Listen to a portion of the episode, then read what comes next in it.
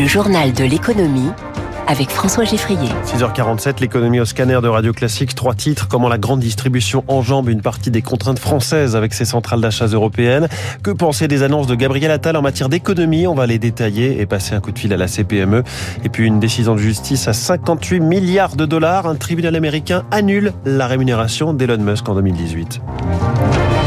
C'est ce soir à minuit que s'arrêtent les négociations commerciales entre les grandes industriels et la grande distribution, enfin une partie de ces discussions, puisque d'autres ont lieu hors de France via des centrales d'achat européennes.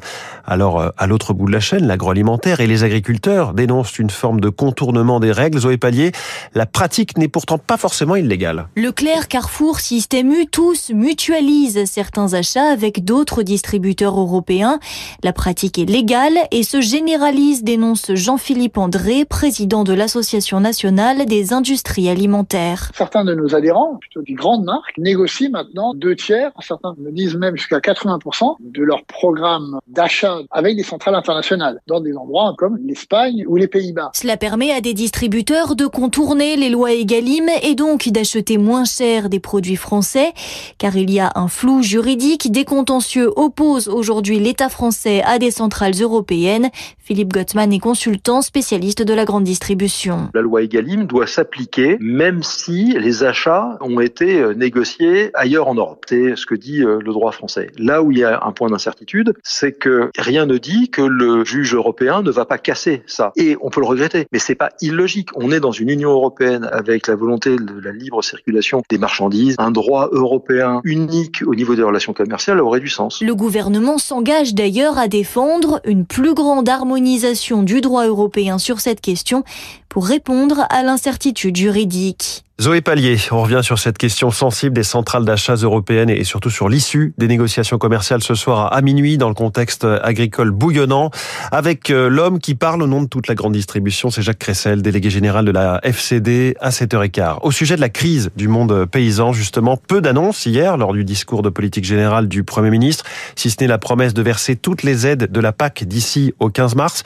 Bonjour Jean-Yves Deménil. Bonjour. Vous êtes le secrétaire général de la CPME. Qu'avez-vous pensé de la tonalité général du discours de, Gabriel Attal. Est-ce qu'on est toujours avec un, gouvernement euh, pro-business? Oui, en tout cas, c'est le cas quand on écoute ce qui a été dit, à la fois avec une forte insistance sur la question de la valeur travail, avec, euh, en termes de fiscalité, une phrase qui nous a évidemment sonné agréablement l'oreille, c'était de dire que quand on taxe trop très vite, il n'y a plus rien à taxer. Bon, ça, ça va évidemment plutôt dans le bon sens. Globalement, oui, on peut considérer à l'issue de ce discours qu'on est tourné vers la politique de l'offre. Après, vous savez, il y a le discours et puis après, il y a les actes. Hein, donc, on verra derrière précisément par quoi les choses se traduisent. Et on sera attentif là-dessus, naturellement. Alors, on va détailler certaines annonces que je vous ferai commenter. Jean-Yves Duménil, celle-ci, par exemple, désmicardiser la France, promet le Premier ministre. Il faut dire que 17% des salariés, donc 1 sur 6, est payé au SMIC. Le gouvernement veut revoir le système d'aide et d'exonération qui est trop ciblé au niveau du SMIC. On a interrogé le spécialiste du travail à l'OCDE, Stéphane Carcillo, qui nous dit attention quand même euh, aux effets pervers. Les aides ont été faites pour qu'il y ait des incitations à l'embauche et des incitations à accepter les offres d'emploi du côté des salariés. Donc il va falloir faire très attention à ce que euh, les incitations restent quand même en place pour les personnes les plus fragiles, c'est-à-dire vraiment à proximité du SMIC. Il ne faut pas oublier que 80% des chômeurs en France n'ont pas dépassé le bac, 50% n'ont aucun diplôme. Ces travailleurs à bas salaire, il faut quand même euh, qu'ils aient des opportunités donc il va falloir faire attention à ce que lorsque on désmicardise, ce soit pas non plus les exclure marché du travail. Votre réaction, Jean-Yves Duménil de la CPME, désmicardiser la France, d'accord Est-ce que réformer le système des exonérations, euh, la méthode est pertinente? C'est extrêmement compliqué. Ce qu'il y a de vrai aujourd'hui, c'est qu'on est dans un dispositif avec une forme de trappe à bas salaire qui piège à la fois les salariés et une partie des employeurs. Donc, euh, qu'on puisse remettre sur la table le sujet des exonérations, des allègements de charges et qu'on regarde comment les lisser pour éviter cet effet trappe à bas salaire, réponse oui. Par contre, il est clair qu'on doit conserver les allègements de charges et que si ça n'était pas le cas, on aurait une très forte augmentation du coût du travail avec des effets désastreux sur les salariés les moins qualifiés. Donc euh, oui pour travailler là-dessus, mais attention à la volonté, encore une fois, qui ne doit pas aboutir à une augmentation du coût du travail, tout simplement. Alors le Premier ministre veut aussi aller plus loin dans la réforme de l'assurance chômage pour inciter à la reprise d'un emploi et il annonce la suppression de l'allocation spécifique de solidarité Autrement dit, euh, à la fin des droits du chômage, on ira directement au RSA. Est-ce que c'est une bonne idée? Oui, oui et non, c'est une bonne idée. On comprend bien l'idée effectivement de dire que avoir des gens qui touchent l'ASS pendant des années et qui en même temps contribuent au financement de leur propre retraite via cette allocation, c'est un dispositif qui coûte extrêmement cher, qui finalement pour certains peut les conduire à ne pas reprendre un emploi mais attention derrière, parce qu'il ne s'agit pas de faire des générations de nouveaux pauvres avec des gens demain qui auront du mal à retrouver un emploi, parce qu'il y a aussi des gens qui ont du mal à retrouver un emploi, il ne faut pas l'oublier, bien entendu. Et pour ces gens-là, il ne s'agit pas que demain, quand ils seront à la retraite, ils ne puissent pas bénéficier d'une retraite et qu'on crée, encore une fois, des gens pauvres quand ils seront à la retraite. C'est évidemment pas l'objectif.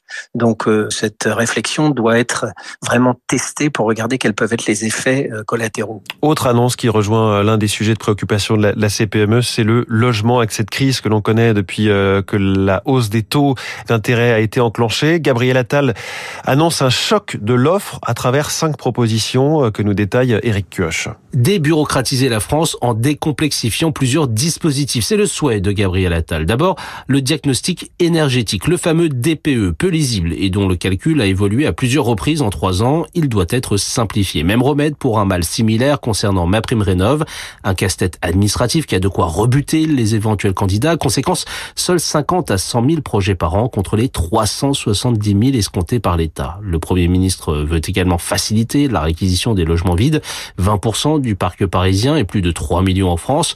Cela concernera aussi les bureaux laissés vacants. Rien qu'en Ile-de-France, cela représente près de 4 millions et demi de mètres carrés. Enfin, Gabriel Attal souhaite favoriser la densification et dans deux semaines, le gouvernement désignera 20 territoires dits engagés pour le logement, des zones expérimentales où, à l'instar des constructions olympiques et paralympiques, toutes les procédures seront facilitées et accélérées. Objectif, y construire 30 000 logements neufs d'ici trois ans. Jean-Hugues Duménil euh, de la CPME, toujours avec nous. Est-ce que ce choc d'offres sur le logement promis par euh, le Premier ministre, vous y croyez? Ce qu'on croit, c'est que ça arrive tardivement, hein, parce qu'on est dans une situation qui est désastreuse pour les secteurs immobiliers. L'impression qu'on a quand même, c'est que cette fois-ci, enfin, il y a une prise de conscience, alors que jusque-là, on avait le sentiment que les pouvoirs publics euh, mettaient la main devant les yeux sur ce sujet-là. Et donc, on veut y croire et on sera acteur aux côtés des professionnels de l'immobilier pour que les mesures soient effectives et qu'elles soient effectivement choc. Merci beaucoup, Jean-Eudes Duménil, secrétaire général de la Confédération des petites et moyennes entreprises, invité du journal de l'économie de Radio Classique. La nouvelle fait la une de la presse anglo-saxonne cette nuit, du Wall Street Journal au Financial Times. Elon Musk aurait-il été trop gourmand sur ses émoluments? Eric Mauban, la justice américaine annule un plan de rémunération XXL du patron de Tesla. Oui, le juge du Delaware annule 56 milliards de dollars de rémunération perçue par le milliardaire entre 2018 et 2022. Elle a donné raison à un actionnaire de Tesla qui contestait des modalités de rémunération datant de 2018 très favorable à Elon Musk. Cette année-là, le milliardaire s'est fait attribuer par le conseil de surveillance, puis l'Assemblée générale de Tesla, 12 tranches d'options représentant à chaque fois 1% du capital. Ce plan de rémunération était 250 fois supérieur à celui des autres patrons américains. La justice américaine a considéré qu'Elon Musk a été surpayé et a enfreint ses obligations fiduciaires vis-à-vis de ses actionnaires. Avant le verdict, sa fortune était estimée à un peu plus de 200 milliards de dollars. Eric Mauban, les marchés financiers plus 0,35% hier pour le Dow Jones, recul d'un peu moins d'un pour pour le Nasdaq. Le CAC 40 a terminé en hausse d'un demi pour cent à 7677 points, nouveau record donc. Le Nikkei progresse en ce moment d'un demi pour cent. Et puis après la crise sanitaire, comment faire revenir les touristes chinois en France? C'est début aujourd'hui de l'année euh, franco-chinoise du tourisme culturel. 2 millions de visiteurs chinois en France avant Covid, 1 million seulement l'an dernier. Alors pour tenter de les convaincre de revenir chez nous, une grande exposition est organisée à Pékin au printemps avec le château de Versailles. Et l'orchestre de l'Opéra Royal de Versailles est aussi du voyage. Le directeur du château de Versailles spectacle, Laurent Brunner, évoque une stratégie assumée. C'est une manière, par les concerts qui peuvent se dérouler dans bien d'autres endroits que simplement Pékin, d'emmener un peu de Versailles et beaucoup de l'image de Versailles dans de nombreuses villes chinoises. Elles ne pourront pas accueillir une exposition qui demanderait une infrastructure, du temps, de l'argent.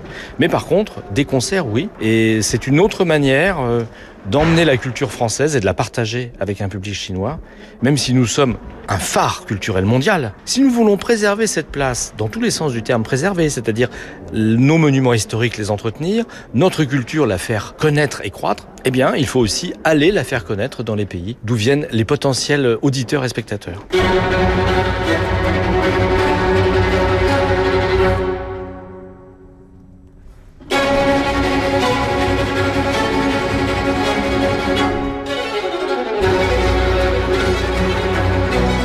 Extrait des quatre saisons de Vivaldi l'été, évidemment, euh, par l'orchestre de l'Opéra Royal de Versailles qui s'apprête donc euh, à le jouer à Pékin. Laurent Brunner, euh, qu'on entendait à l'instant, était au micro d'Augustin Lefebvre. Après les quatre saisons, eh bien, retour en hiver avec David Avicaire et le 7-9 de la matinale de Radio Classique.